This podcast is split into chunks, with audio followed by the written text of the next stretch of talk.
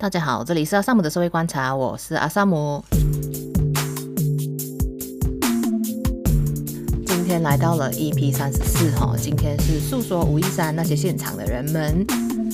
那就是在这个礼拜六的时候呢，就是五月十三号的正日啦。我是有到这个新纪元大学学院出席一场学生们举办的武夷山的纪录片放映还有座谈会。因为个人因素，所以我只是待到导演座谈为止。最后他们有一场是呃关于这个校园民主的部分啊，我是没有留下来，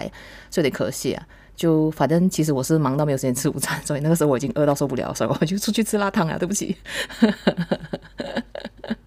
那个活动其实没有很多人啊，差不多十八个人。然后在那个期间，其实我另外朋友也是有诶私讯我啊，然后就讲说，呃，在校园里面的影响，十八个人真的好吗？是不是呃做成 YouTube 影片什么比较好嘞？什么这样？就是那时候我们有稍微的讨论一下吧。我是觉得空战跟陆战啊，那这个所谓的陆战啊，啊，就是在校园里面小小的小小的这种讨论啊，我觉得其实也是相当重要。因为有些场合如果比较小，可能你有一些比较基础的问题，你就会比较。敢于问出来，或者一些比较敏感的课题，你就比较愿意去讲啊。如果人多，可能就不太一样。如果你两三百人，可能那个讨论的那个部分也不太一样了啦。那我今天会就是跟大家来分享一下那个我去这个座谈会的一些精彩片段，然后呢也会结合一些书啦，就是之前是呃，其实有一些关于武夷山的这个出版物，就比如说，诶，这个柯佳巽博士曾经出过这个武夷山解密文件。还有就是，呃，武夷山口述历史小组就有出这个在伤口上重生，然后还有另外一个是许德发出的，就是在成人与平等之间，那就是一部分的揭露这样子。然后还有我自己的一些心得。那我不知道大家是怎么知道这个武夷山事件呢？就是在现场的时候，我是被问到的时候，我是想不起来，我到底我是怎样知道？我到底是先从报纸上看到，还是先从长辈口中听到，还是先从课本上看到？就是根据现场的讲法，是好像是统考初三课本有啊。据说是这样，因为我也不知道后来统考有没有改教材，我已经想不起我自己的统考历史了 啊。然后就是其中一位座谈的同学蔡佳杰，然后还是讲说他其实大一的时候才知道武夷山这样子。然后呃，这一个活动呢，一开始时候是由这一个关世峰来引言呐、然后海健那时候就有讲说，其实在可之前就是这个柯佳巽出版这一本就是武夷山解密文件的时候啊。啊，那时候在新纪元是没有什么讨论啊，所以他觉得今天的这个讨论呢是一个就是诶蛮好的里程碑这样子。然后我去找一下，就是这个武夷山解密文件，因为我印象中我是很迟才买到这本书，大概二零一九年的时候买吧。然后呃，柯佳讯其实是诶前新纪元的校长。啊，然后他也曾经待过这个人民之声这样子啊，然后他其实一开始出的时候是两千零七年，就是阿杜拉时期哦，然后那本书是索拉姆出版的，叫做《武夷山解密文件》，现在还是买得到的啦啊。然后我打开他的第一页，其实就已经有讲说，就是呃国家安全部已经看过这本书啊，然后就发现他没有任何就是足以威胁国家安全的元素，所以不查禁。哇，我觉得说哇，那个时代好像不一样啊，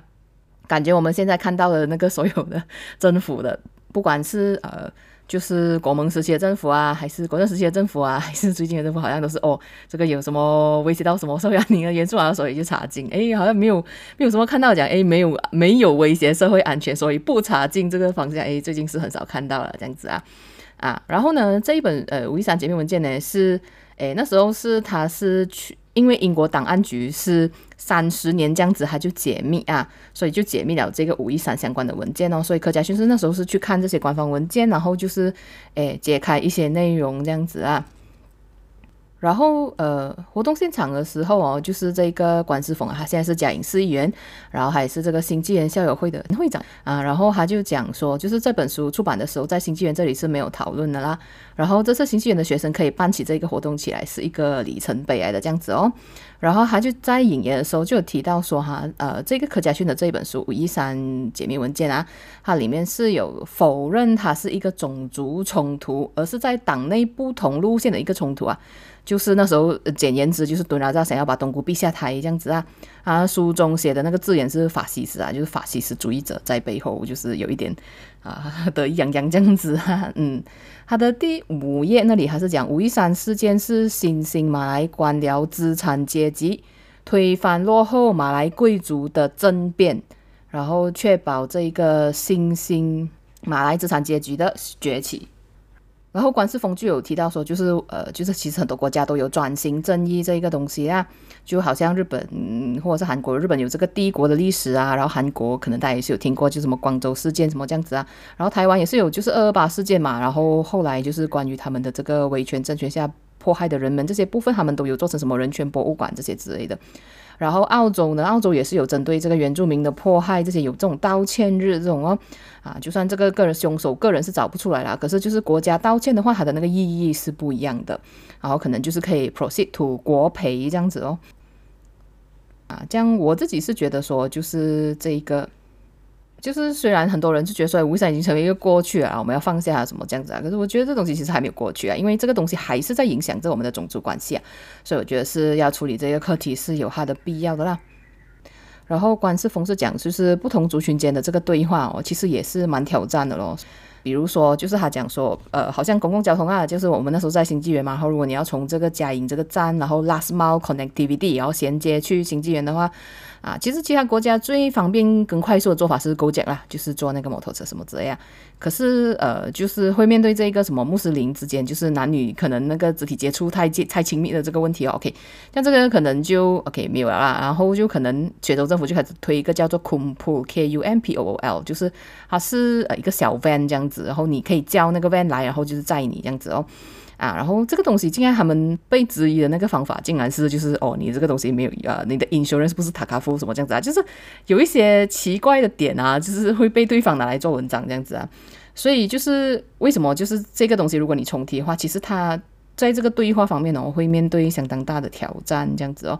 然后活动现场是有同学导读啊，然后呃，就是其中一位同学叫魏宇哲，他是讲说这个国家行动理事会的定调是讲说这个五一三是种族暴动这样子哦，可是民间学者的看法是不一样的啦。然后他也引述就是傅相红在这个在伤口上重生的里面啊，他是有讲说。事情的真相是多面性的，而且历史的多样性应该要获得关注。这样子啊，可以关于这一个伤口上重生的，后面也是讲到一点啊。可是就是这一个呃，另外一档有台 podcast 啊，叫做知识分子，其实他们已经上片了哦。我今天早上已经听过了，所以就是对伤口上重生这本书有兴趣的朋友们可以去听那一集。还有，如果你是对那个书有兴趣，其实那本书不是很厚吧，是它的排版是比较松一点的啊，所以你就是可以很快的看完。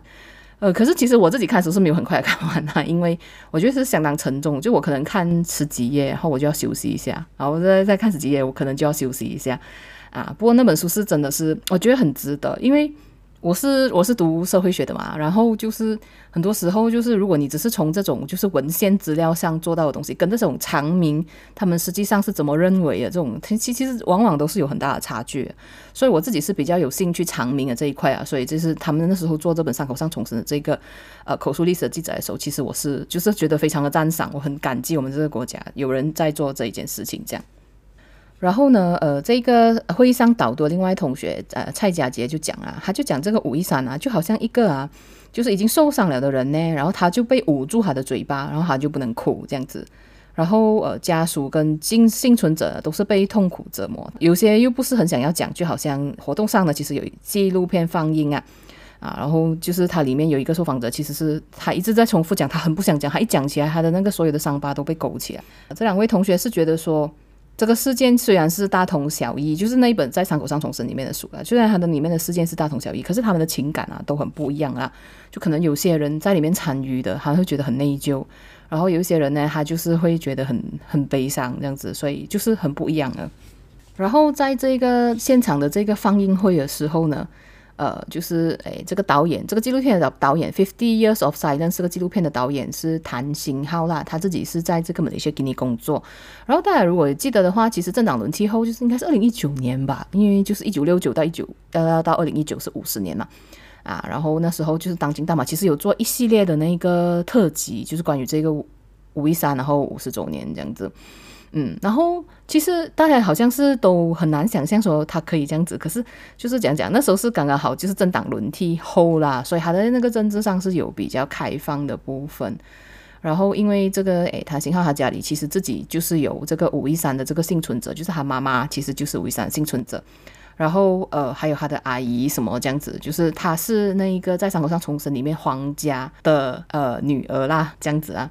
这部片原来是还没有公开啊，我还那时候还以为说，诶，我是不是在看当今大马那个报道的时候有漏掉？为什么没有发现过这个纪录片啊？然后谭新浩就有讲说，其实他是一直在控制，就是他会在那种小型的影展那些播放啊，小型的那个会场里面播放啊，就是因为不知道这个东西如果公开，非常公开，让非常多人看的话，会不会对这些家属再造成伤害啊？因为就是那一个受访的人，他可能在讲的时候，他都已经。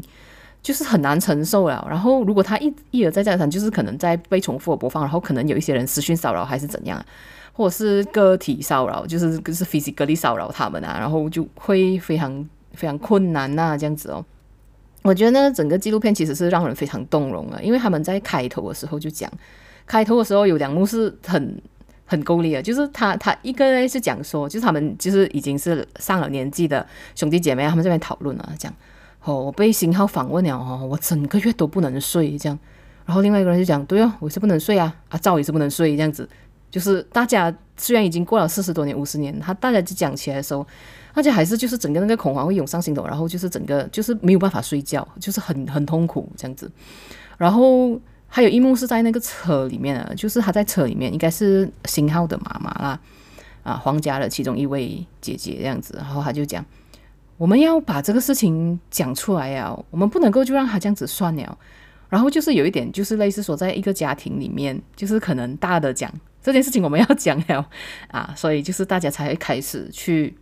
就是小的才比较有被说服这样子啊。可是其实，在那纪录片里面，那个比较小的，就是他的阿姨是没有露脸的，嗯。这样子哦，就是那时候他们在拍摄的时候，其实还没有取得这个阿姨的同意啊。然后是拍了之后，后来他们才取得这个阿姨的同意。然后这个阿姨其实现在也过世了，所以我现在听到他讲说他现在已经过世了，我才感觉到说这种历史是真的是你不不被记录下来啊，他真的是就没有了的嘞。所以就是就感受到这个东西的那个重要性，这样子哦。然后呢，这个阿姨呢是就是他们黄家一共有十口啦。然后在那个武夷山事件后啊，他们其实就是只剩下五个人。然后这个阿姨其实是从现场逃出来的人来了，所以她受到的打击是最大的。其他的那些比较大的可能哥哥姐姐啊，都是因为工作，所以住在别的地方，所以他们没有直接受到冲击，所以他们才能够活下来。然后这一个阿姨就回到家，就看到自己的应该是弟弟啊，叫做黄清川，他的那个尸体是在这个客厅，然后那时候还穿着校鞋。然后这一个阿姨就后来就讲说，她真的是很想用工作麻醉自己。然后她讲最好我做工做到倒下去，好像死了这样啊，是最好啊。她讲如果这个痛苦是可以用死亡解决，她就宁愿死了就算了这样子啊，就是已经没有办法，就是一个大到她没有办法承受的一个痛苦这样。然后不只是这样子而已，不只是他讲起过去的事情还会这样子。然后每每他看新闻什么之类的，她都会被取一个。比如说，他如果看到什么叙利亚内战的那个新闻啊，或者是那种就是难民他们要就是偷渡到欧洲去，然后结果那个小孩死在沙滩上那个照片啊，然后或者是阿丹杜亚的事情啊，这样子，他一看到他就会哭，他一看到他就会哭。然后他就讲，就是那时候我们不是有一段时间，就是还蛮热烈的，不啊，要上街，然后大家一群人会在街头一起喊这样子。他讲，他连那种他也没有办法，他没有办法去。他讲，他一看到很多人这样子聚集在街上走路喊，他就会想起那个武夷山。所以这个东西是啊，其实他们对这个受害者的这种精神折磨啊，是一直一直重复的，一直不断的 repeat 在他们的这个后来的余生当中。所以就是，如果不是我有看这个纪录片啊，我是没有想过哈，原来那个幸存者的现况竟然会是这样子的啊。然后这个阿姨呢，她也很细心的保存了很多幸存者的衣物啊，包括说有奖杯啊、眼镜啊，碎了的其实已经碎了。然后呃，她还是把它很郑重的把它卷起来，然后把它收好好。衣服啊、照片。然后，呃，纪录片里面另外一个安哥是叫安哥超啦，他有和他他的孩子讲哦，讲起这个武夷山的事情，然后也有跟他的侄儿讲，然后还是希望说大家可以不要忘记啊。有一幕也是很很很揪心的，就是他是他本来是一个很 peace 的安哥，然后他就讲一讲，他就开始有点要哭了，然后他就讲，就是那些用武夷山来威胁选民、消费武夷山的，是真的很卑劣，他他真的非常痛恨这样子的人啊。就是这样子的话，可能就是从一个一般的华人那边口中讲出来，就感觉上说哦，就是华人都是这样觉得。可是从一个一个幸存者的那个口中讲出来啊，是真的是是很有力量哦。我就是现场有感受到那个 power 这样子啊。然后还有关于这部分呢，就是除了上述的我讲的这个纪录片里面，我看到部分，其实有很多是记载在这个在伤口上重生这一本书里面的、啊。我觉得大家可以去看那、啊。然后我也看到说，就是诶，吉隆坡上海商务书局就讲说，诶，店内其实常备都会有他的货，呃，就是管不管是这个柯佳嬿的这个五一三解密文件，还是这个在伤口上重审，他们都有货啊，所以大家可以去跟这个书局买啦。这本书里面呢，就是那时候我是记得二零一九年出版啊，好像格拉布达亚出版的。然后我那时候好像是还在日本，所以我买不到那本书。所以我那时候好像是私讯，哎，池场街另外一家书局叫做月树，然后就私讯他的老板啊刘义婉啊，然后我私讯他，然后他讲说，呃，我可不可以给你多一点运费，然后你帮我寄日本这样子？他就就是很一一口答应啊。那时候我就在日本拿到这本书这样子哦，因为我觉得他可能会跟我的硕论会有点关系啊，所以我就总之先买下来。那时候其实我读的时候，就是它里面有一些很特别，就比如说它有记录到马来人，它里面不只是有这一个皇家的这一个 account，呃，这这这个关于这个幸存者的这些口述以外啊，他也有参与当时参与其中的一个马来人这样子啊。然后那个马来人是叫 R 啦，他只是给他一个化名这样。然后我那时候读这个是真的是很 mind blown，就是他有提到说，其实那时候就是华人社会党有出动屠杀马来人。对这三个幸存者里面呢、啊，是有印证一个比较边缘的看法，就是五一三是底层马来人和底层华人之间的冲突、街头暴动，不同族群相互杀害也相互救助。然后呃，他的这个康是记载在这个第第五页第五页那边呢，他是讲说，就是他那一章是叫内疚啊，内疚。他讲他那时候其实只是一个大一学生吧，大一学生可能就是，诶，在现场跟我们导读的那一位讲说大，诶，他大一的时候才知道武夷山，大概大概是这样子的。其实大家可以想一下，大家大一的时候是多么懵懂啊啊！讲这一位 R 先生呢，他是大一的时候就是被他的学长叫去哦，然后诶，他是被他叫去诶，甘木巴路那个达多哈润的家，然后就就要做什么嘞？这样，然后可是他学长又很神神秘秘，这样又没有告诉他。然后就开始分派那种红色头巾，然后就是有些阿拉伯字这样。然后那时候他就觉得怪怪的。然后有一些马来人已经觉得很怪了，然后他们就离开了这样子啊。可是还是有很多人留下。然后他就讲说，就是很多现场很多人是来自班丁，就是这个达多哈润的选区，然后全部在讲啊爪哇话的。他就在现场又遇到一个在政府部门工作的一个朋友叫阿吉莎，然后就问他发生什么事这样。然后阿吉就讲哦没有啦，我们之后要去游行啊，当然就是要注意，就是可能那个时候啊，就所谓马来官僚是比较少的，所以这个阿吉斯可能就是在马呃政府部门工作已经是人中龙凤了啊，所以他们就会成为这种就是一般马来人，可能他们有什么东西不懂的时候，他们就会以他们的答案为依归这样子啊。然后这个阿吉就回答说哦，我们要上街去反制华人的那个什么反对党什么那些游行这样哦。然后他讲哦，OK OK，可是他又越来越觉得不对劲，然后他就出去那个达多哈伦的家外面，他就发现他们有藏了很多武器在那种茶树后面啊，什么栏杆后面、篱笆后面就藏了很多武器，然后那人就纷纷拿起武器，他就觉得很不对劲，可是好像他就发现后面的门关了，他就不能够再回去那个家了，所以他就只能够跟着出去这样子哦。然后那时候就发生一件很荒谬的事情，就是呃有人呢就呃从这个达多哈伦家就打电话去叫一个附近华人饮料店，就叫饮料这样子，然后就有一个华人小男孩就送饮料来。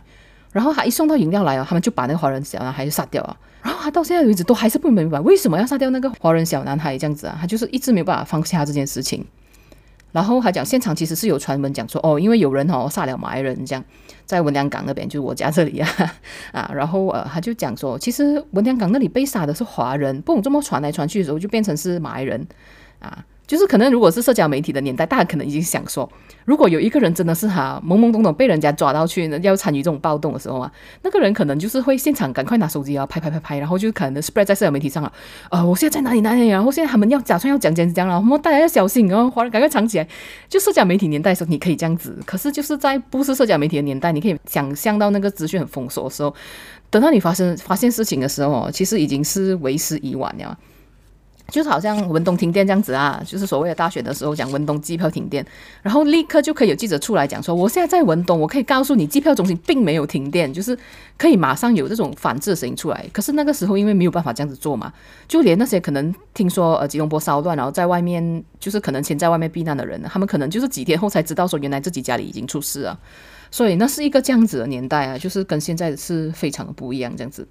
然后这个 R 先生呢，他还有去这个清真寺那里啊，然后他们就是去喝符水强身这样子哦。啊，就是从现在来看是非常洒辣啦，就是喝符水这个东西是呃不被伊斯兰承认的一个一个所谓的那种在地习俗这样子，所以有一点呃神有点奇怪这样。然后他那时候就讲说，就是其实是因为华人跟马来人黑帮决定坐下来一起协谈啊，所以这个才恢复了这一个呃和平跟安静。因为这些黑帮其实他们是很喜欢和平跟安静的，因为这样他们的那个按摩院才能够营运，然后毒品跟那种就是诈欺行为才能够继续。这个是他讲的啦，在第六十一页。然后他也有提起说，就是有人是被马来人救了，有些华人是被马来人救了啊。然后有一些就是呃，好像这个电影里面的阿姨啊，这个这这个纪录片里面的阿姨啊，她其实也是后来是被对面的马来人救了，然后就是被他打扮成马来人，然后藏起来这样子。阿先生是讲说就是。其实很很多家庭，就算是在这种最坏的时刻啊，他还是怀抱着这种马来西亚精神啊。就是这句话是我觉得是非常动容啊。可能是那个时候他访问这个东西时候已经是二零一七年了啊，所以已经经历了波塞啊，所以波塞就是呃，经常在各种行动是很强调的马来西亚人精神啊，所以他在那个时候是会有会有这样子的发言这样啊。然后他也这个 R 先生也很长一段时间都不敢再踏入甘榜巴鲁。啊，然后因为他讲说，他去清真寺的时候，其实这个回忆还是会来袭，就是他还是会想起那时候的事情。啊，他大一时候发生的事情哦，这个人应该已经大一二十二十二呃嗯二十岁的话，现在应该也是过了五十年，他这个人应该都七十岁啊，可是他还是会有这种回忆涌上心头这样子。嗯，所以就是其实这种东西，幸存者还是默默的在承担这样子啊。然后在《窗口上重生》这一本书里面，也是有提到这个皇家的这个。部分啊，就是这个星号的妈妈黄静芳啊，她是有讲说，她觉得这个事件呢，其实不是种族冲突这么简单啊。她讲这么多年来啊，他们住在那里啊，他们马路对面就是马来甘榜，他们和这些马来邻居是不相往来，可是是相安无事啊。所以这个民间种族之间的相处啊，是很和谐。所以这个武夷山其实是一个有组织的群众行凶事件，而不是个别事件，是有人要去负责，这还是很。很义正言辞的讲了这一番话，这样子哦。呃，这本书里面就是也是有提到这个刚蹦巴入家具商的那个家庭这样子，然后他就觉得说，为什么我们会遭殃？他讲，因为那时候我们卖电器和家具允许放账了，然后所以他们有几百个客户，所以才被盯上。就是可能他们会呃，就是假设说，呃，可以做生意做到可以放账给你的华人是比较有钱的这样啊。啊，然后他讲说，这个只是他的推论啊，可是那排店里面哦，只有他们家中招，其他店都。都是现款交易的就没有事，然后书里面就是还有另外一个是英裔青年的那个诶说法啊，他那时候是在戏院，然后他是目睹就是华裔青年啊持武器破门而入要去杀马来人，这一个英裔青年呢就讲说就是这个哈伦伊德里斯啊，就是为什么会有这种武夷山事件呢？他有讲几个原因啊，然后他的第三点是啊，是因为有哈伦伊德里斯这样子政治人物啊，这个哈伦伊德里斯是雪州大臣，然后他的官邸在这一个。太子路，然后就是很靠近甘榜巴路，然后他动员了很多这样子的群众跟报名，然后最后这个情况才会失控这样子。所以就是听他们这种现场他们讲的东西哦，你就会发现，诶，其实背后其实只是一个人，然后可能策动一群人，他就可以变成一个武夷山。所以就是虽然现在民间很多人觉得说武夷山不可能重演啊，可是就是其实如果你看那一个 formula，他就是一个人策动一群人去乱乱杀，就发生了。所以哦，所以这个东西是我觉得是，其实真的是很恐怖。他们要复制，其实也不是不可能的这样子。然后关于这个武夷山的这个效果哈，就是在另外一本书啊，是叫是许德发出版的这个叫在承认与平等之间，其实它有两章是写到武夷山的啊。可是我这里就暂时先揭露一个部分哦，就是在这个第二百二十三页啊，它里面有引用萧阿琴。啊，他的那个写法是讲说啊，这个公认的历史啊和这个家传的历史之间的这个冲突，诶，其实是造成这个精神上的压抑和道德上的创伤。这个东西其实就在他们的这个纪录片放映会里面，哈，这个导演辛浩就有讲说，呃，其实，在他们事情发生了之后呢，呃，社会是没有什么提供就是所谓辅导资源这样子的东西，因为就是那个时候可能大家对还没有这方面的意识，可能是最近十年、二十年我们才比较有这种啊，经历有这种创伤事件是需要辅导的这种意识这样子啊。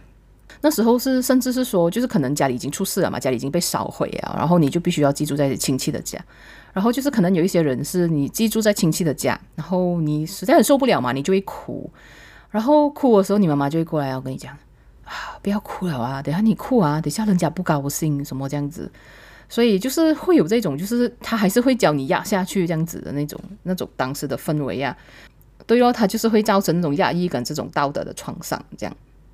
然后呃，这个在成人平等之间的这一本书里面，他就讲说，就是放置在这个本案研究里面啊，许多华人的记忆啊出现信任鸿沟，就是已经几乎没有人相信这个官方的说法啊。然后到最后的时候，他就引用这个法国学者 Jacques Le Goff 的这个说法，然后就呼吁大家，就是呼吁探讨记忆的专家，包括说人类学家、历史学家、新闻人员、社会学家，应该要就自身社会的这个社会记忆的民主化而奋斗。这样子，这是在第二百二十四页。所以我觉得说，就是如果有越来越多人愿意，呃，去开始去触碰、了解，甚至是如果你家里有这样子的长辈去开始去做的话，我觉得是一个。记忆的民主化啦，就是记忆不这个东西，我们的集体记忆这个东西，并不是只有官方说了算，而是其他人拼凑起来，你会发现到，诶，其实它跟当时候官方想要做的那一个，所要想要 framing 呈现出来的那个样子，其实是真的是很不一样。就跟竞选盟也是一样，就是好像竞选盟的这个机会啊，当时的那个 framing 官方啦，是觉得你是呃什么破坏国家安宁啊，什么暴民啊，什么这样子。可是就是在现场里面的人，你去问他们。你们现在要颠覆国家吗？什么的？那也没有啊。他们就是要追寻一个公平干净的选举。这样，因为我们现在的这个时代是 Facebook 的时代嘛，所以就很多人写在 Facebook 上，所以它多少是可以平衡。可是大家想一下，一九六九年的当下是没有这个机会，所以所有的东西都是官方说了算。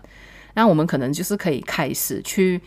治疗跟了解这一个伤痛，然后我们可能可以开始再走向呃所谓的转型正义，或者是更加的民主化这样子啊。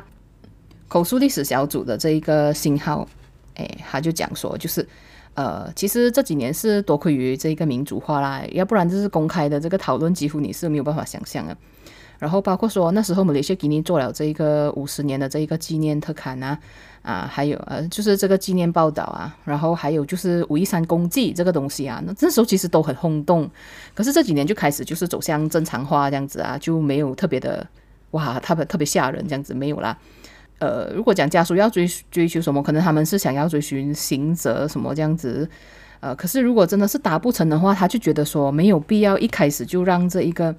呃，就是关系僵化这样子啊。他觉得应该是先开放交流这样子哦。然后他也强调说，就是这个武夷山口述历史小组其实没有想要去垄断这一方面的 narrative，就是不是所有东西都必须由他们来做这样。所以就是现在，如果就是大家如果家里有这样的长辈或自己。要想要去做的话，其实也可以做，因为现场好像有一个学生，他就有讲说，他家里的长辈其实那天就是有逃过一劫，就是他那一天其实没有刚好没有买到票，所以他就没有进去那个戏院里去。刚才我讲的那个英裔青年，其实，在戏院里面就是已经目睹了，就是华人社会党徒冲进去杀人的那个状况啊，所以就是可能这一方面的也是可以公开什么之类的，因为就是他后来是有讲说，就是他的阿姨其实已经在这几年里面过世了，所以这些人是。他如果过世一个，我们就会少一个见证啊，所以就是这方面的东西，我是觉得说，就是可能大家可以开始开始去做，出来就是可能阿萨姆社会观察向来非常关心的这种国会改革啊，还有什么体制改革，我们除了向前望，也要向后望，这样子，我觉得这是也是非常必要的。这样，好，那本集大概就先这样子啊。就是呃，如果你喜欢这一集节目的话，就是欢迎你在社交媒体上分享给你的朋友，帮助阿萨姆的社会观察突破同温层。然后呃，大家也可以在 Spotify 上面、Apple Podcast 上面给我五星好评，诶，也可以留言给我啊。Spotify 跟 Apple Podcast 其实都可以留言呐啊，啊。然后就是还有 Google Podcast 也是有上架的。诶，那本集就先这样子啦，我们下期再见啦，拜拜。